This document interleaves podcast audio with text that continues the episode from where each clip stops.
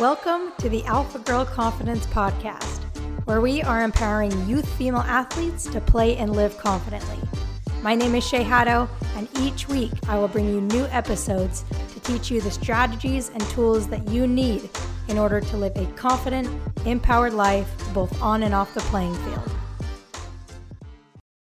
What's up, guys? Welcome back to the Alpha Girl Confidence Podcast. We've got a super special episode for you today where I sat down with Meikayla Moore, who is a pro footballer for Glasgow City FC and on the New Zealand Football Ferns. So, this is an exciting episode because they are gearing up for the World Cup in just a couple months. But in this episode, we dove deep into her youth career, her pro career, all of the challenges that she's faced from her Achilles tear and how she recovered from that right before the 2019 World Cup.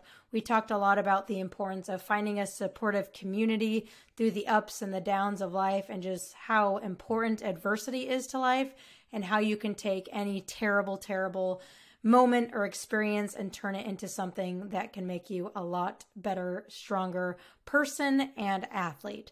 So, if you're a parent, coach, athlete listening, I know you're going to love this episode. This is by far one of the favorite episodes and interviews that I've ever done on the show, and I know you're going to get so much value out of it. So I hope you enjoy the episode and get excited to cheer on the football ferns heading into the World Cup uh, just in a couple months in July. So super excited for you to listen to the episode. If you enjoy it, let us know. Make sure you follow Meikayla and her journey um, after you're done watching the episode, and I hope you enjoy. What's up, Meikayla? Welcome to the Alpha Girl Confidence Podcast. So excited to finally have you on. I know we we uh, planned it. What was it last September to mm-hmm. have you on, and then I ended up, you know, being like, "Sorry, I'm taking a break." So you were you were going to be the last person back on, and you know, with your schedule, it was hard to to get you back on here. But I'm excited to finally have you. Thank you. I'm excited to be here. Yeah. So let's dive in first. Um, I know a lot of people kind of already know who you are and a little bit about your background, but I'd love to kind of start with your youth playing days um, and kind of how you got to achieving your lifelong dream of, you know, being a professional footballer and playing for the Ferns. Yeah, I obviously am from NZ. I started playing there when I was probably age four, I think. Um, yeah, played in a boys' team up until the age of 12 and then I went to my first all girls team. Um, played in Christchurch till I finished high school, and then moved up north to Auckland because that's just where kind of the hub of football is. Um, I was up there several years before I kind of outgrew that program and was kind of in the Ferns environment um, for a few years, and it was time for me to head overseas. Yeah. And yeah, went on a trial for a few teams in Germany and ended up signing for one. Um, and that's kind of where my pro journey began um, at a nice. club called Cologne in, yeah, the northwest of Germany. What was it like? Um, so you said you were 17 when you traveled over overseas? Uh, no, I was 17 when I first joined the Ferns or was in, in, okay. Yeah, in the Ferns environment. I moved when I was, I just turned 21. 21. So kind of at the later okay. end of it, but yeah, that was what when was I first like? went pro yeah, what was it like moving overseas? I mean, had you ever been like overseas for an extended period of time? Not for an extended period of time. So obviously, I was fortunate to travel with the Ferns when we we go overseas, and largely we play a lot of games in in Europe and Asia. So I had traveled a lot with them, but I'd never left home for an extended period of time. And anybody that knows me knows I'm a very big homebody, very family orientated so that adjustment in itself was pretty tough initially. Um, yeah, I knew a, a, Kiwi in Cologne, like she played there, Amber Hearn. So that kind of was massive for me because she also spoke German and kind of helped me integrate into the squad. But I lived alone um, in a flat, uh, be that it was a German family who pretty much are my second family now. Um, yeah, but yeah, that awesome. adjustment initially was massive. It took a lot um, for me personally. What was what was kind of the the most difficult thing for you? You know, being away from your family and stuff. Yeah, I think just the simple fact of being away from them, like you yeah. just alluded to. It's you. Ha- we are lucky to have FaceTime now and things like that, but the time difference is also extremely difficult. My parents or family would be waking up and I'd be going to bed um, because there's like pretty much a 12 hour time difference most of the year. So that was pretty challenging, like having to live my days and try to figure out things for myself. I mean, I had done that in Auckland for years as well. I lived um, with other of the flatmates and not my family, but yeah, I think that big step moving across the globe was something you can never prepare for, but obviously, like, I'm really good at it now. like, I hardly ever go home. So, yeah, it was an adjustment, but one that I think I knew I had to make when I was was younger. Like, I knew I had to go overseas. That was kind of the path that players right. in New Zealand had to do. You know, most of the Ferns were overseas. We didn't have a, a professional team like we do now. So, yeah. Because yeah. I mean, that was kind of your your lifelong like childhood childhood dream was to mm-hmm. play professionally, right?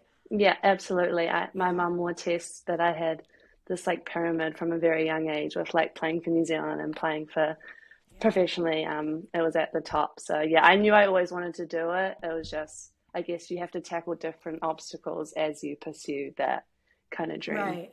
So yeah, I mean, like talking to that, like what what was it like? So as a kid, you played with boys until you were twelve. I did as well, which is mm-hmm. which is kind of cool. Um, but what was the like the work required in order for you to go, you know, from that to playing overseas to being on the Ferns? Like, I guess just I, would like to hear you speak to what it takes. I guess you know to to play at that level and, and work for it your whole life, basically. Yeah, I think for me as a kid, I was, well, I, I know I was very involved with like uh, several sports, so I was always very busy. I did swimming and football up until 14, and then I had to kind of choose um, one, and for me, it was very easy. Swimming mm-hmm. links of a pool got very grim at the end, so it wasn't a hard decision, but yeah, I also dabbled in like athletics, track. Like my my childhood was very busy. I was very fortunate to be able to partake in, in many sports. But I guess when it probably started to get quite real for me was when I started being involved in the kind of NZ setups. So I think I was about 15 when we started having camps for age group. And I guess that was when I kind of started realizing, oh, like I could play for New Zealand, like this could be my first opportunity. Um, and I actually had a couple of setbacks with that. Like I didn't get selected for a couple of camps. And when you're a kid, like that's quite disheartening. I think yeah. I took it way, way too strongly. And when I look back on it, but when you're that young, like everything's so real and so intense. And I had a very good support system around me. I had a couple of coaches that I pay homage to a lot, and Tim Bush mm-hmm. and Mike DeBono. They saw kind of a lot in me from a very young age and they we did extra sessions like in the morning my mom um, is probably my rock. She drove drove me and, and, did everything for me from a very young age. Um, so yeah i would do extra sessions in the morning after school like wherever i could up until i probably made that squad um, for the under 17s and even then like a large chunk of it was based in auckland. So i would travel um, most weeks on a Friday evening up to Auckland after school to partake in, in a training and then kind of a training match um, on the same day. And then I would come back down on the Sunday for school again on the Monday. So my life was very different in my high school years. I had to say no to a lot of things with my friends. I had a big friends group, but I've always been quite the kind of individual one. I'm quite, yeah, I like to keep to myself, but I did have a big group and they kind of got used to me saying, "Oh, I can't," like I've got football. right. You know, that's yeah. kind of just the thing that you have to do. Um, mm.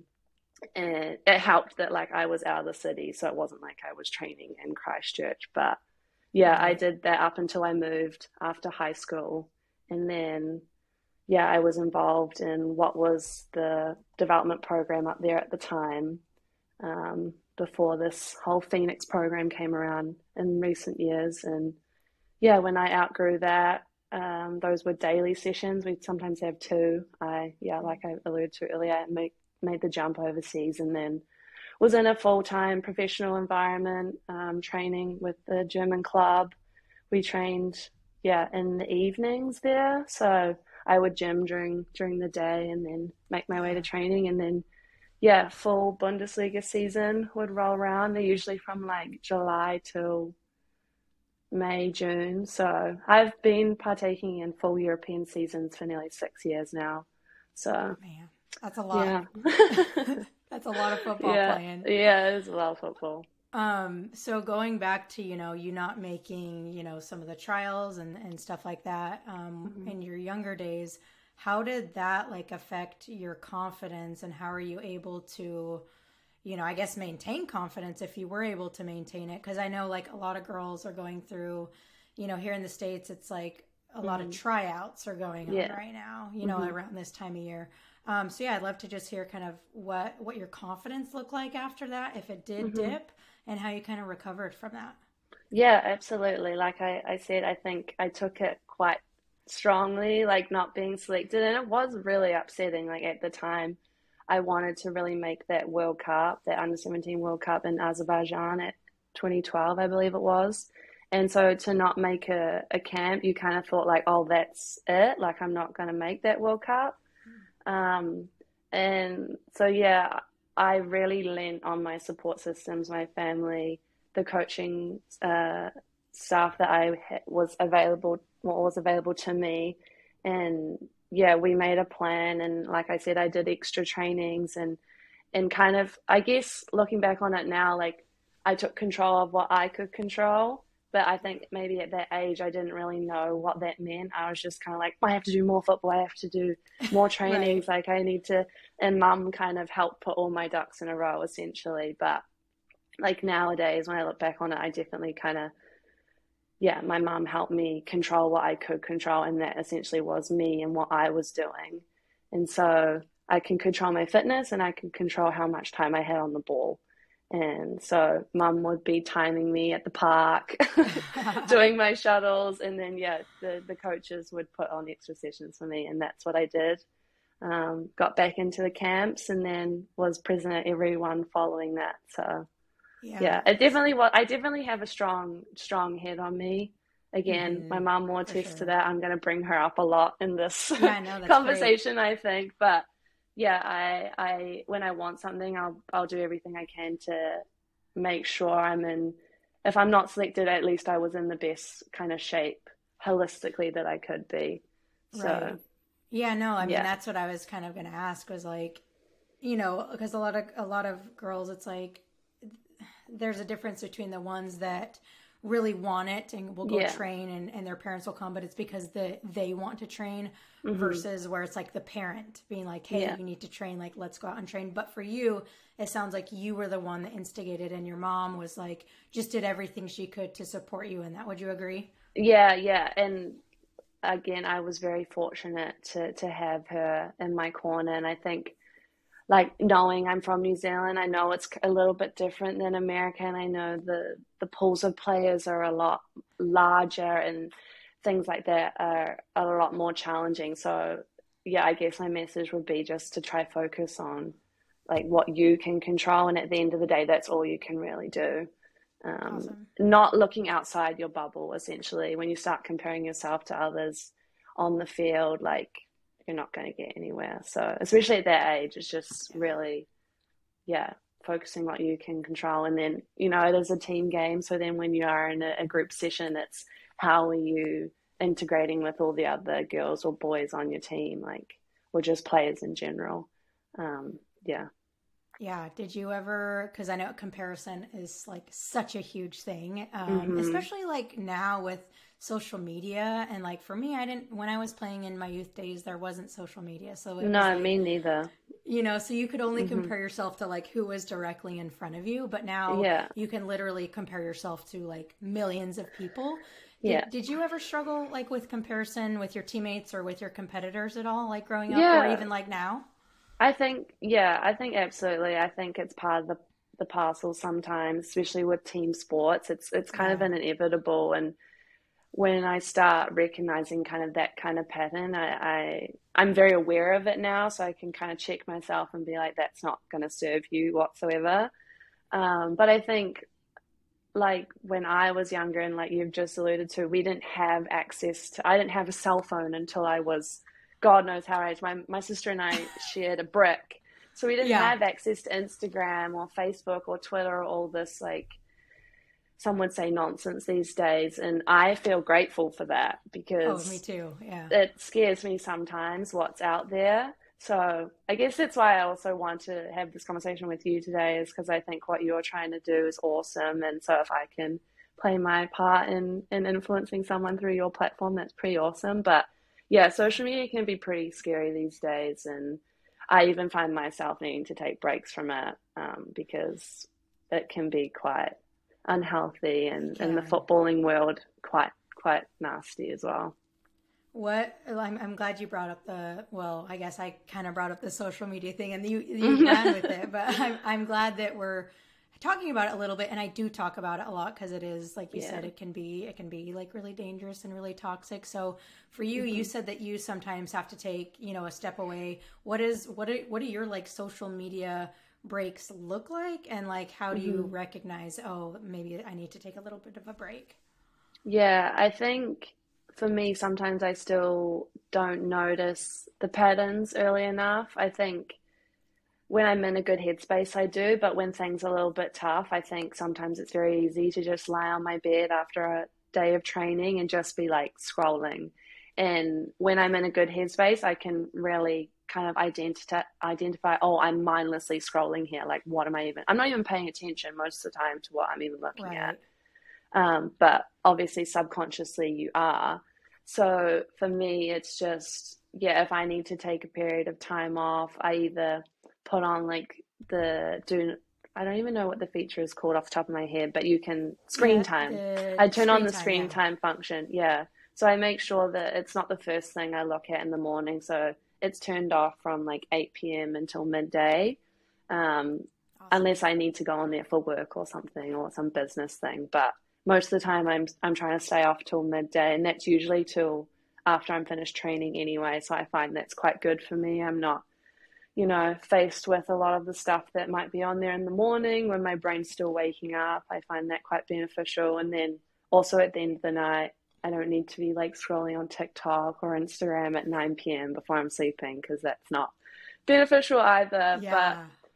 But uh, I guess also from like a, if I'm having a tough time, yeah, on or off the field, like I just am like "Mm, social media is not it for me right now, and I guess that's where my inward focus comes in. It's like that external kind of presence is not going to help me in any way, so let's just shut that off and really, you know, go inward and see That's what awesome. I need to be doing and yeah, kind of navigate it that way. But I I'm getting better with the social media side of it. I I also know that I can have kind of positive impact on social media through sharing um, my life and my experiences. Um, so I kind of I try I'm trying to find a happy medium. I don't always get it right.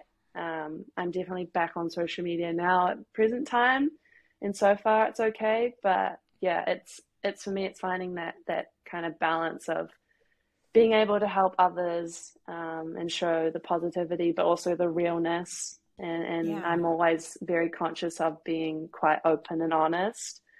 And then, yeah, if it's not working for me, then I just have to go off it essentially.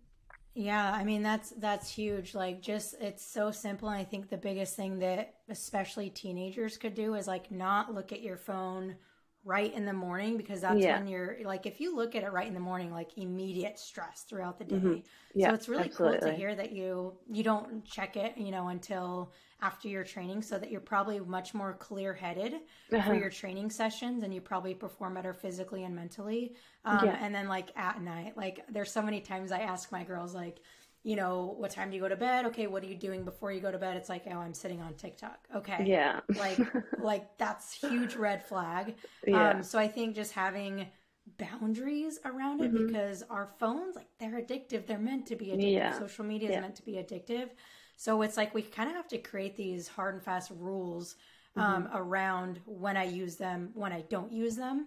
Yeah. Um, and that way, I think, you know, like you said, when you are in not a great, you know, headspace, you recognize that and you realize that, oh, social media or my phone isn't going to solve or fix how I'm feeling right now. Yeah. And, and instead, you go inward.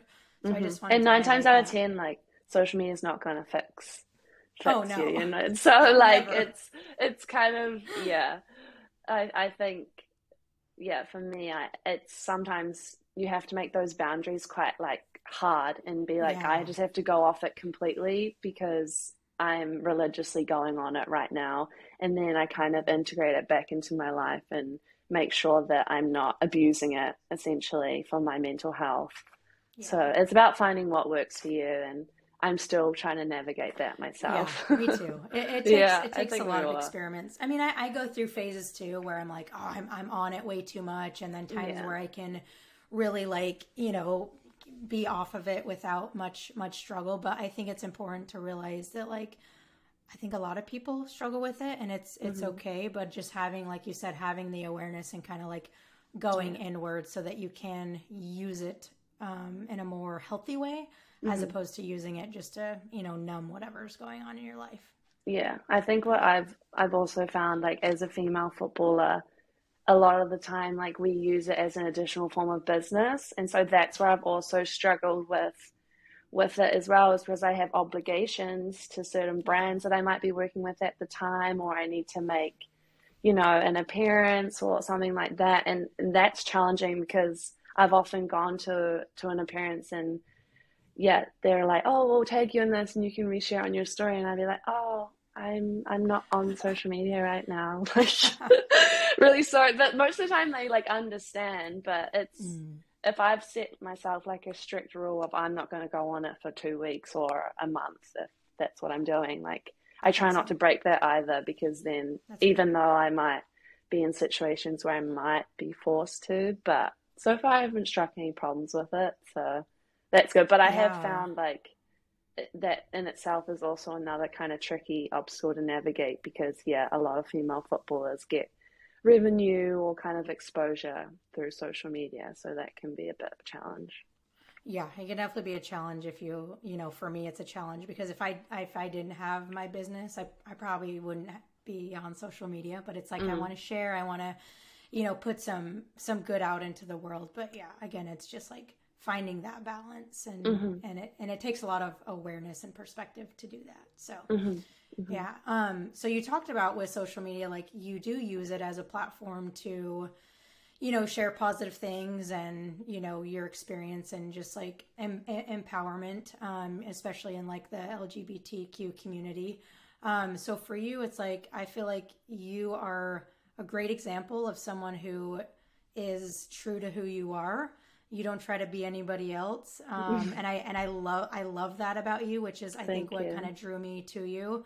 So um i guess what what advice do you have for girls um who are kind of navigating the like who am i and how do i how do i like be my true self without like you know like because belonging is such a huge thing. So i just love to hear kind of like i guess your experience with um you know just being true to who, who you are and then any advice for for girls that are kind of navigating that as well Yeah, I think, uh, firstly, thank you so much. There's really kind words, but I think it's it hasn't been an easy journey. Uh, not yeah whatsoever. I again had very supportive um, people in my corner who have been with me every step of the way, and yeah, I, I guess I came out quite young to my family. It's probably yeah, it's 10 years ago now. Um, so that's kind of I guess where my journey began, and I yeah, I thank football a lot when I've asked I'm asked this question because I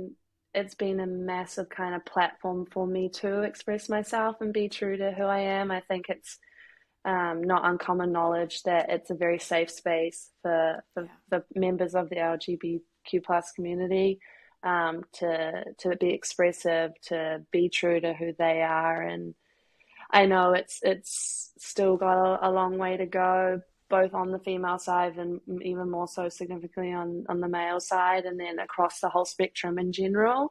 So, yeah, it, it's it's been a tough journey, but I think for me, it's yeah, I am now in a place where I'm 100% kind of set in who I am and how I identify and that's why I, I am so open on on my Mhm. platforms and, and and in interviews that I have because I'm a firm believer if I can help at least one individual by sharing my story and being true to myself, then maybe that might you know help them um, be true to themselves. And I know everybody's journey is different, but I think yeah, it's it's just kind of trying to help foster an environment for those you know, in my circle and in, in your circle and in the footballing community as a whole to just be tr- be able to be true to who who they are and yeah, I know football has done a lot for me um, in that Yeah. aspect.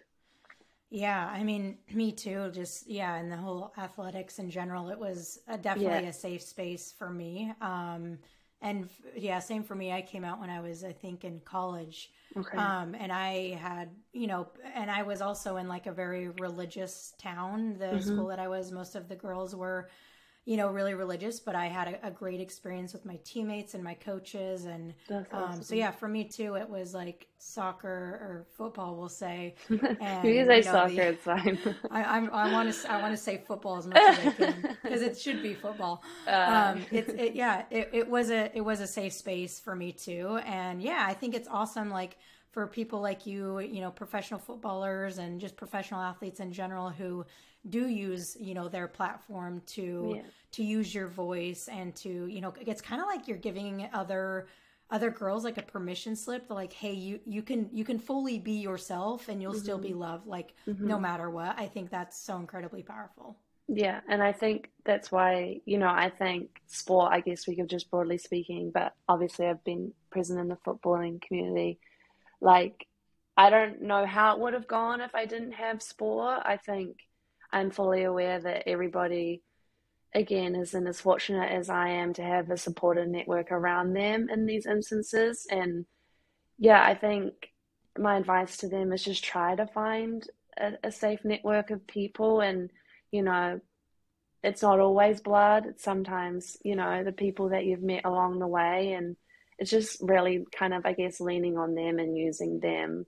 Um, and then, yeah, using the communities you're in. I think those sometimes are where, you know, people sense or get the most kind of support from. It's for me, it's been football and my family.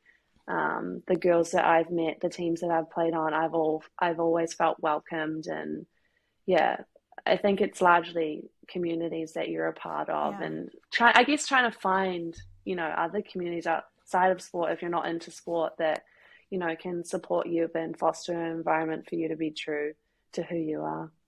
Yeah, I think that's probably one of the biggest things is, you know, especially for a teenager, whether you're whether you're gay or not, like having a, you know, like having a, a community, like you said, it, it's may maybe it's not always blood, like it very well might may likely be blood, but Mhm. maybe it's your teammates, maybe it's some some other uh, group at school, maybe it's some some Yeah. teachers, a counselor, like you know stuff like that. But I think finding a a community of people that l- like love you just for you and and love you at your core i Yeah. think is like such a key thing especially for you know a teenage girl with all Mhm. these crazy external influences that they have you know going in their ears today. Yeah, absolutely. And like speaking of external resources, I think that's when social media is pretty cool these days. Like it's so much easier to maybe connect with other communities or groups online or you know, you don't have to be in in your state, for example, where you're from or like from New Zealand for me, like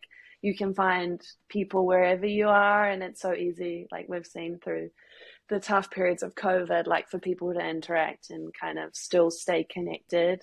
Um, Mhm. So I think that's a very positive aspect of social media. But Yeah. yeah, yeah I i, mean people like for can use yeah that more.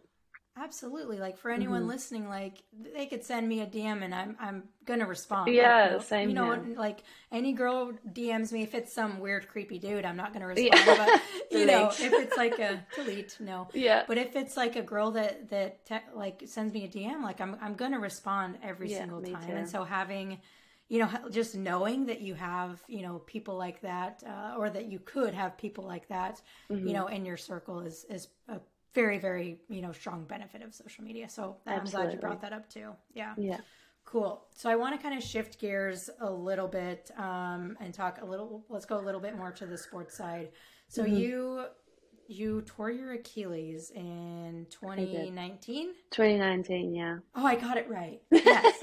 so that's like that's a big time injury. So what, Oh, yeah. um where what were you doing during that time? Mhm. Um like what teams and stuff like that and then what was it just like the feelings and the emotions because it was right before the World Cup, right? yeah, correct. Yeah. Yeah. So So, obviously, about that a yeah, it was a few, yeah, a few years ago now. Um, but I was in my second year of playing in Germany. I was at MSV Duisburg, so still in the northwest of Germany, still playing in the Bundesliga. Um, had a really good season with them. Um, and then we traveled, well, we met up for the Ferns because it was the, you know, a couple of months out from the World Cup. Um, and we had assembled in France, and we were three days out from our first game against the Netherlands. And we had warmed up, and then we had done like a passing drill, and everything was fine, like nothing that I would think was wrong.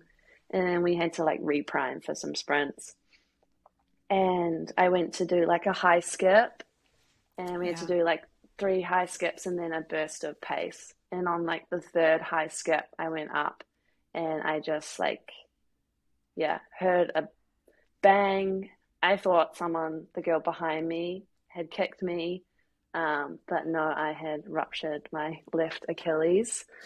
Um, pretty easy diagnosis, like pitch side. Um, a lot, I think, more clearer than an ACL. Sometimes it's yeah. you just flip the person on their stomach essentially, and then you kind of squeeze their calf.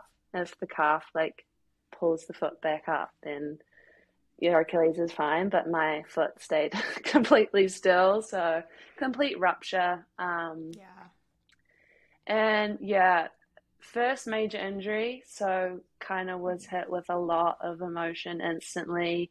Eve of my second senior World Cup, um, was definitely in a much better position than the first. I was a baby in Canada, so I was kind of along for the ride and the learning experiences. But I think I was definitely in the like mixed for you know selection for the for game time. I'd had, like I said, a really good season, so I was feeling good, feeling fit.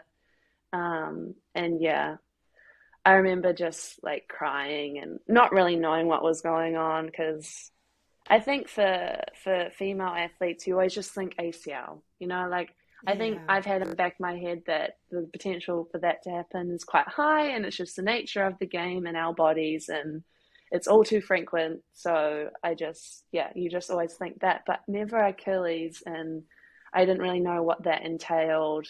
I didn't know how long. Um, and I just remember like the doctor taking me inside and asking if I could borrow her phone so I could ring my mum because they were supposed to fly out that day to France um, to meet up for the games. And I rang her and I was like, Don't come. Like, I ruptured my Achilles. I don't know what that means, but it's not good. Like, my World Cup's done. And she was like, No, well, we're going to be there. We'll see you at the hospital, whatever, you know, Mhm. like, just take care of you, focus on you. And yeah, like, long story short, I look back on it gratefully. I was in very good hands. Like, the World Cup, there's FIFA accredited surgeons. Like, Mm, I had operation within three days. So I had the operation the day of our first game. Um, I remember like waking up in the operation room, and I think 20 minutes later, like my family were there. So it all happened quite seamlessly, and they put the game on, but I don't remember half of Yeah, it. like, Like I was out. on some kind of tough medication, but yeah, it, it, it, it couldn't have gone any better for me in regards to the treatment that I got and the care that I got and how quickly everything happened. I still this day have the surgeon's contacts. He sometimes randomly messages me before a tournament, like asking how I'm going. And yeah, he was great. Like, I don't think he spoke much English. So, Mhm. but yeah, I was in very good hands. Um, very fortunate. It happened very quickly. And then I guess the most grueling part of it was when I the the World Cup kind of came to an end. I stayed for the games. That was pretty Yeah. tough. Um, I wanted to stay in the environment, and the girls wanted me to stay, and the coach wanted me to to be a part of it all. But it was pretty tough, like to stand in the sands and yeah, I had the cast on and I was still in a lot of pain and it was just a very kind of weird time. Um, yeah. And then I had maybe a week with my family before we flew back to New Zealand.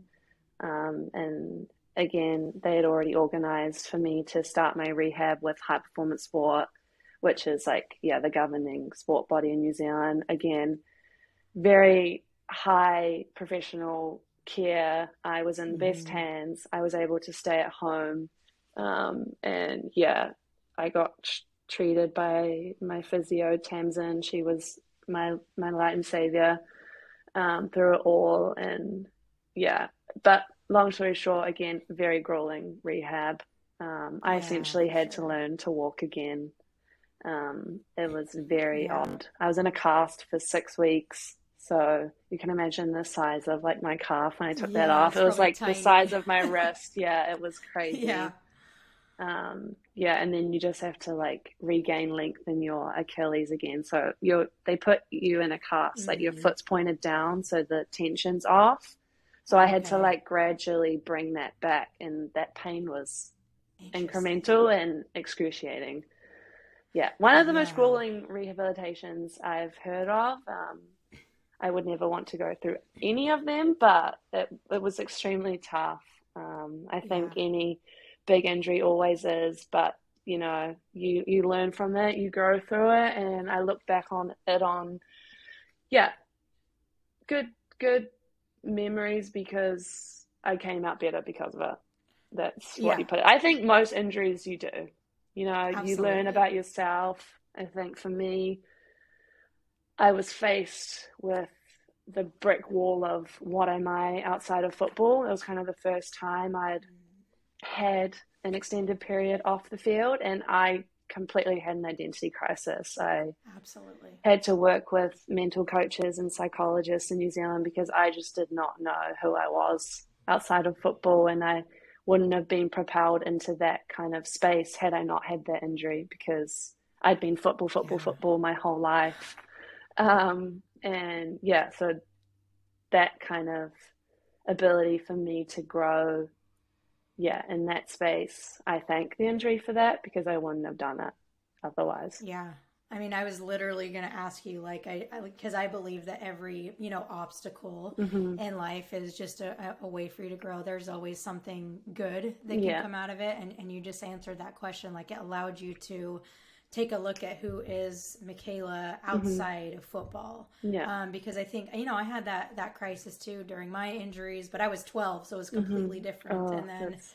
you know, like when you're done playing. Um, so I think that a lot of high level athletes, if not every mm-hmm. high level athlete, and even like college athlete, high school athletes, go through this kind of identity crisis. Um, yeah. Whether it's retirement or injury. So that was cool that you were able to you know have that space for you to work with you know mm-hmm. um, psychologists and stuff to be able to kind of figure that out and probably became a better athlete and just a more well-rounded person in general yeah absolutely i think i definitely came out the other side a better human being like ultimately yeah. don't get me wrong it was like still grueling and yeah. the girls that have gone through or just any people in general like injuries twice three times to that magnitude i am like because it's it it's a real test of character. It's a real test Absolutely. of mental strength, and yeah, you can say like it's part of sport, which it is, but still doesn't make it fun. So,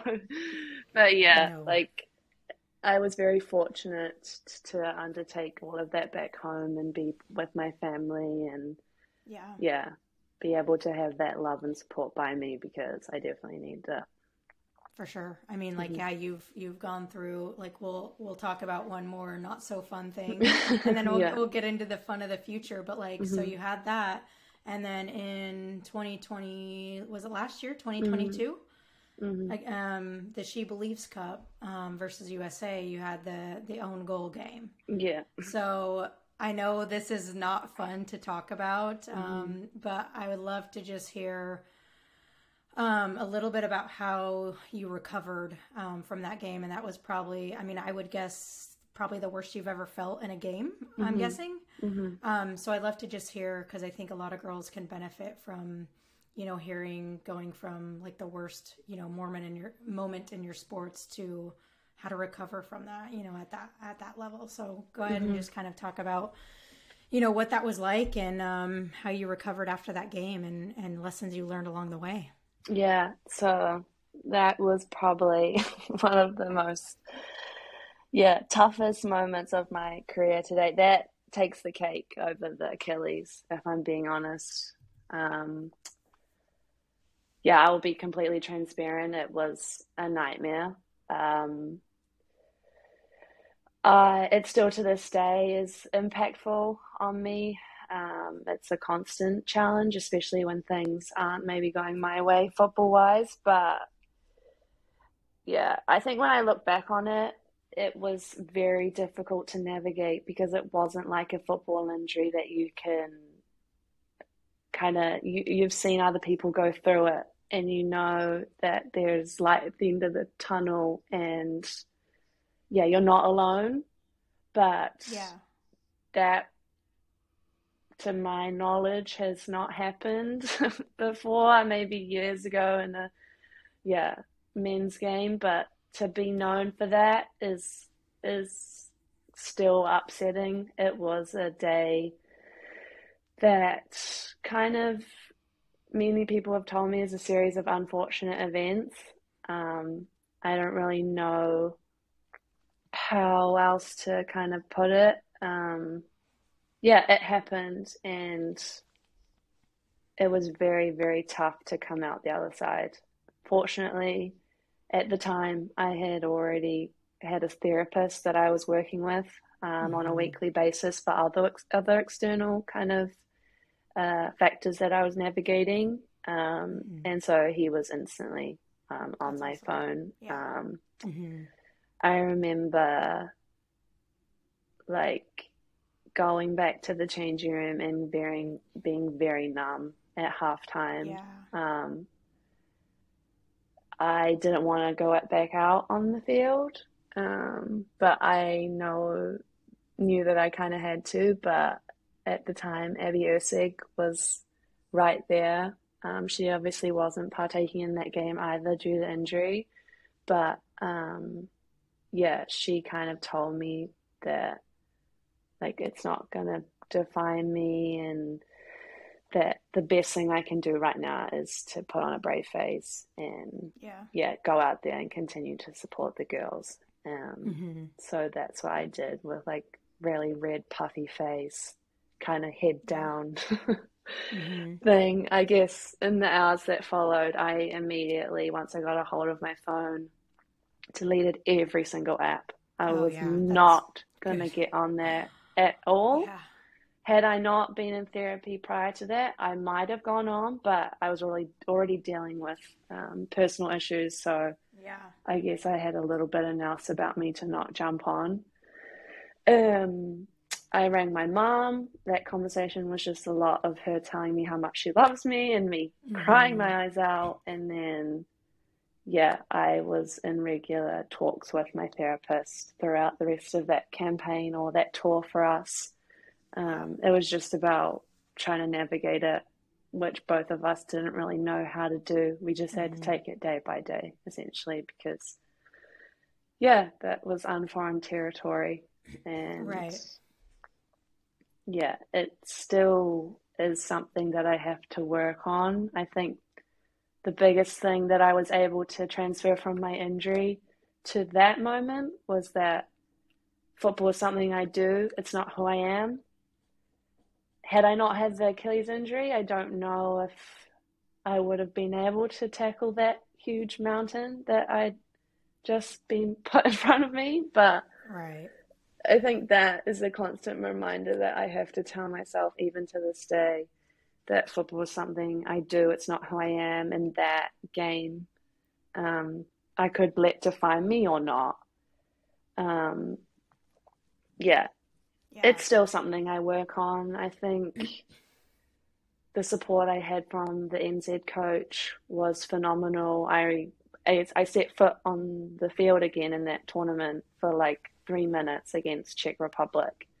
Um, she didn't have to do that. We were, I think we ended up drawing that game. Um, but she trusted me enough to put me back on the field. And Yeah. those three minutes of football were immensely powerful to me for a multitude of reasons. Um, the obvious that, you know, she trusted me enough to keep a, help keep a clean sheet for the Yeah. team um, in that in that tournament. And yeah, I guess it's just a daily thing that I have to kind of navigate. Coming back on social media after months, there was a lot of stuff that I had to Mhm. navigate. Um, Mhm. still to this day, I get stuff. Mhm. I think for the rest of my career, I probably will. It's plastered everywhere. So it's just that constant reminder of football is Yeah. something I do, it's not who I am. And yeah, I want to say I'm fine with it, but I still am not. Like, stuff happens in training, and it's like the first thing that pops in my head. Stuff happens in a game, I make a mistake, it's the first thing that pops into my head. It's it's just going to be a process for me of continuing to use the tools that I've garnered from the therapist and putting them into action when when stuff happens. And I'm definitely at a much better place than I was. Um, again, when I'm having a bit of a tough time, it's more frequent if like I make a bad pass or like Right. I've still, you know, stuff happens in game in trainings all the time. So it's yeah, it's just navigating it as I cross it. But it was definitely a period of my life that I look back on and unlike Yeah. the injury, don't wish happened, but Right. No, I it's mean, happened I, and yeah. Yeah, I'm I appreciate you talking about it. I know it's not something that you you, you know, talk about with with a lot of people, so I No. appreciate you, you know, being vulnerable and and sharing Mhm. that. Um and just so you know, honestly, I did not like I don't know how I did not know that about you until I did my research before this podcast. Okay. Like I, I, I really didn't know that. Like when Yeah. I followed you and when I reached out to you, I honestly didn't know that. Mhm. Um, and I saw that and I was like, wait, is that is that true? So I don't think it defines you. yeah. Um, you know, and and you know that it doesn't define you. Mm-hmm. Um, but yeah, I just appreciate you sharing that um, because it's you know like it, it's it's it's true. a Like it's life, you know, like it happens yeah, it's life. I think, like I said to you before, especially when I'm interviews now, in interviews now, sorry, especially with the hype of like the World Cup at home, like when we've been on home soil, it's the first thing that people ask me or want to ask Mm. me.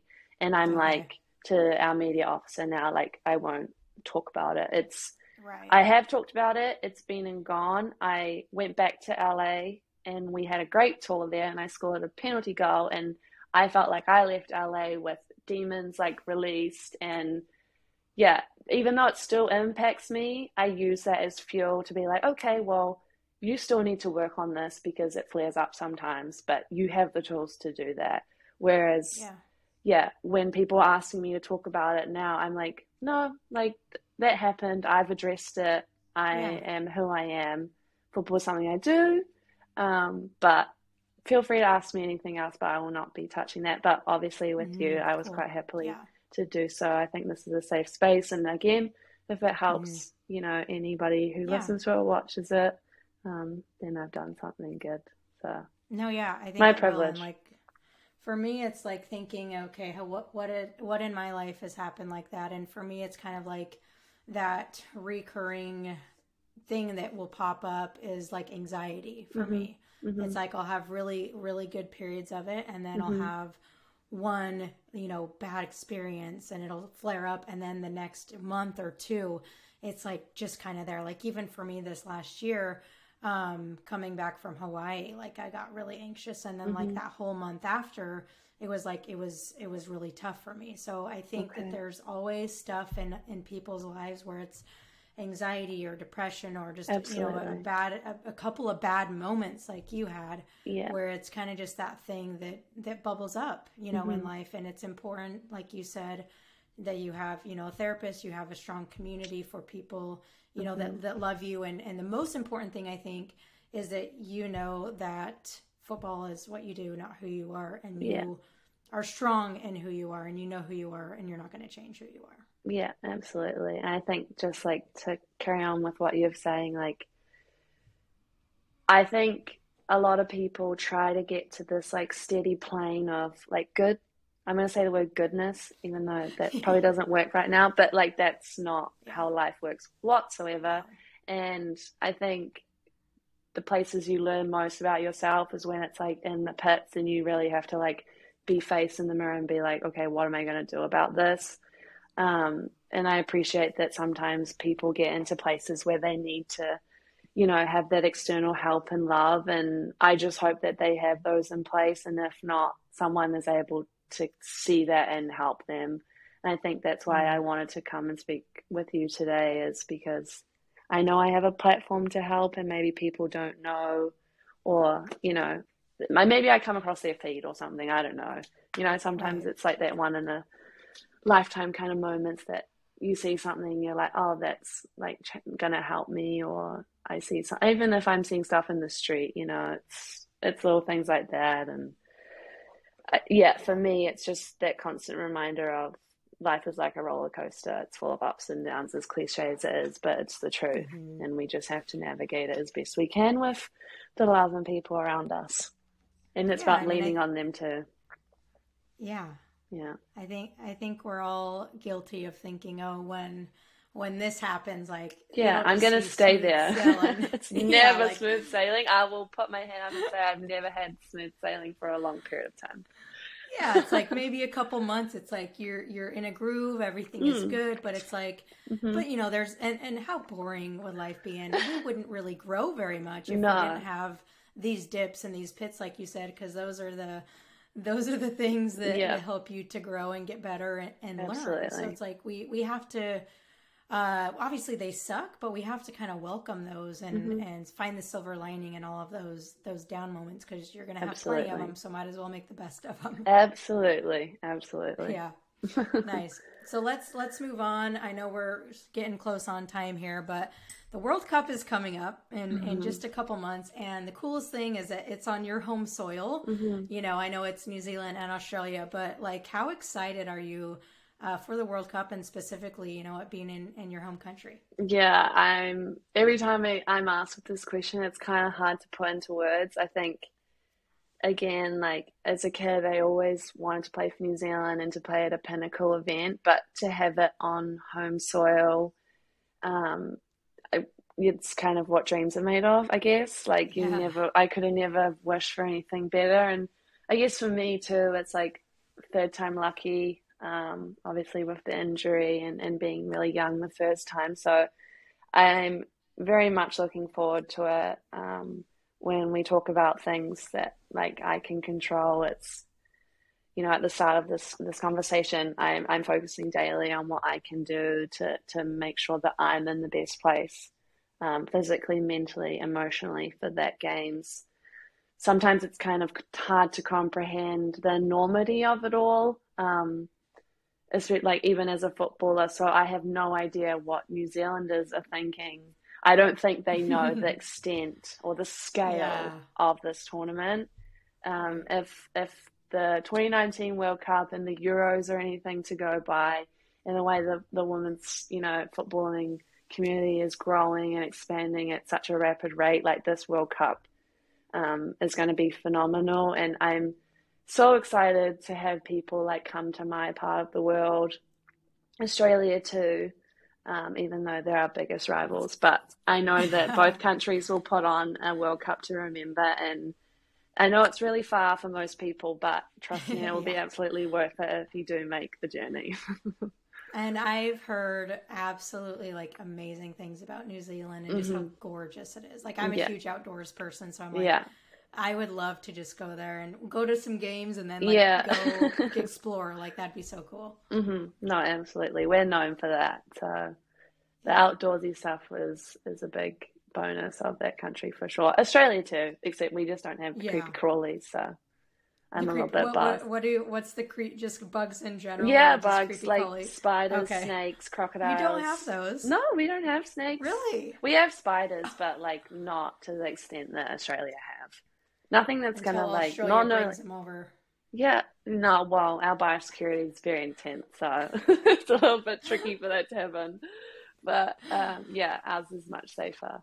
We don't have those oh, little yeah. Good to know. Uh-huh. So yeah, I mean, if I was going, I would go to New Zealand because I'd rather go to New Zealand than Australia. Yeah, especially. I mean, don't get me wong. Like, I don't want to get uh, hate from the Australians, but Australia is also a beautiful place. But I have to like reside with my home. So oh, absolutely, yeah, yeah it's all, it's all love, but we just love our yeah. home soil a little bit more. Oh, right? Of course we do. I think like the cultural aspect as well, like obviously like the US are playing New Zealand, so I know a lot of Americans will be making the trip over. Um, so I'm I'm excited to see kind of that interaction from fans, and yeah, I know we're going to put on a display that's that's going to wow everybody. So I'm very very excited about the whole whole campaign. Yeah. So when do you guys? You know, I know you're in the UK right mm-hmm. now. Mm-hmm so when does like I guess training camp start over there? Like when does I know you guys are already doing training camps and stuff, but when do you guys actually go over there and what does that preparation look like? Yeah, so for me I'm here until end of May. So my last game's hopefully the 28th of May. Um, then we've been advised like to take 10 or so days off just we'll keep training like in our own environments but just externally removed from a footballing environment because I've been going since, you know, July. So any kind of players that are in the UK or Europe that are finishing like start of June, end of May will take some time off. Um, off, still running. but um, yeah, those that are not in season currently, I think we're starting training like May, June. Um, awesome. And then I'll just meet up with them um, probably mid June or early late teens of June, and then yeah, it'll be all go from there really. Yeah, and then first match is July twentieth against 20th. Norway. Yeah, correct. In Auckland at Eden Park. So awesome. I'm yeah, uh, I have Norwegian roots. I'm oh mostly, okay. Mostly Norwegian, but cool. I'm not going for Norway. I'm absolutely going for the Ferns. Oh, I appreciate that. how how can I not? Like I, I know, right? This After this amazing convo with you, it's like like you guys all the way. Like if if you guys play the U.S. Mm. Like it's it's gonna be a toss up. Like I I might honestly sorry US, but I might go for you guys because I like personally like I don't have any connections with the with any no. of the players on the US. So, but well, I do I'll with gladly, you. So, we'll gladly take another supporter. yeah. So to see you kick some ass would be awesome. Yeah, absolutely. nice, cool. So, any, um, I guess, what's the one thing? Last question here. Mm. What's the one thing that you are most looking looking forward to for the World Cup? Just one single thing. Oh, that's tough. That's why I asked it. I think like I'm I've been very fortunate fortunate to always have members of my family in the stands, but to to put on the the Ferns shirt in New Zealand in front of my family and the rest of Aotearoa, I think will be one of the moments that will like I'll carry with me for a lifetime. Like I you can't write that as a young, no. you know, Kiwi girl growing up, I would have never in my years imagined that that could be a possibility at a senior World Cup with the height of football at the moment. Like that, I could, I'll die very happy. I'm just like, I'm just like trying to put myself in your shoes. Like, yeah you know at the lineups and just like i'm like getting chills right now just thinking mm-hmm. about the the enormity and the excitement of that of that no on, honestly like i'm prepping mentally for that as like as we speak with with external you know psychologists and and, and uh, performance psychologists as well because the enormity of that game like i haven't yeah. really been exposed to that before because we rarely play at home uh, I have played obviously in big matches, fortunately, especially, you know, like in America and Europe, they usually get quite big crowds. So, yeah, I'm I'm hoping that the Kiwis turn out in, in their masses. I know they will, but the enormity of that opening match, you know, kickstarting a World Cup against Norway. Because it's you know, pressure, match, right? Yeah, opening match. Yeah, I think yeah. there's one in Australia like maybe a little bit later on. But yeah, the opening ceremony will be in New Zealand. Um, yeah, just everything around that. I, it's I can't really put into words right now. So it's like you can't. I need to put in a pressure cooker and like sort it out and be able to figure out how I'm going to react because yeah, that's a once in a lifetime kind of experience Absolutely. for sure. Oh yeah, I mean it's it's probably not going to be back in New Zealand while you're still. No, I don't think so. I highly, highly doubt it. Yeah. um, can I ask you one more question of that you kind of alluded to? So, how you talked about like you're starting to mentally prepare, like in general. Mm-hmm. Obviously, that's like what I do. So, I want to hear, like, from a professional footballer, how important is the mental preparation for you? Yeah, it's immense. I mean, obviously, we've touched on a lot of things that I've been been through, and and, and through that, I've had to, you know, garner a big tool belt in regards to, to my mental space and how I operate both on and off the field. And, and for me now, it's also, okay, how can I use those tools of, you know, management, kind of zoning in. Um, I guess I use a lot of uh, meditation, a lot of, I'm going to experience more with um, visual, like kind of cues of, of the game and things like that. But for me, it's it's being ten foot tall, but being calm at the same time. That's kind of what I'm aiming for. I love so, it. Yeah, that's a little that's secret, but yeah, there you go, secret. Uh-huh. Mm-hmm. I love that. Thank you so much for sharing and. Um, thank you really for for coming on. Like I've been looking forward to this conversation for a while now, mm-hmm. and it totally exceeded my expectations. So I appreciate you coming on, sharing your experience, the good and the not so good, because I think mm-hmm. that it's going to help a lot of girls out there, not even girls, but you know, some of the parents listening yeah. as well. So thank you uh, for coming on. And if you would just share kind of where people can, you know, follow your journey in the World Cup and, and, um, you know, connect with you if they want to connect with you. Yeah. So like, firstly, thank you so much for having me. It's been an absolute privilege. Um, but yeah, I'm sure you'll like, when you share this, you'll just tag my handle, but that's like the best. I'm very active on Instagram and I'm not sure if I'll be active on Twitter throughout the campaign because that for me is uh, one of the apps that I struggle with the most. But yeah, definitely yeah, on Instagram. Yeah, it's it's a bit of a cesspit if I'm being honest. But yeah, definitely Instagram. Um, and if you want to follow along our team, it's I can send Shay the NZ Football Ferns, um, or you probably can find it easy enough. But those will probably be the two avenues. Um, to follow awesome. along. But yeah, thank you so much for having yeah. me. I've really enjoyed it. Yeah, thank you again for coming on. We'll link it all up and make sure if you're listening to, uh, you know, go follow Meikayla and Ferns and let's let's give them some good energy heading into the World Cup. So much appreciated. Again, no and. Uh, we'll catch you guys on next week's episode. Thank you.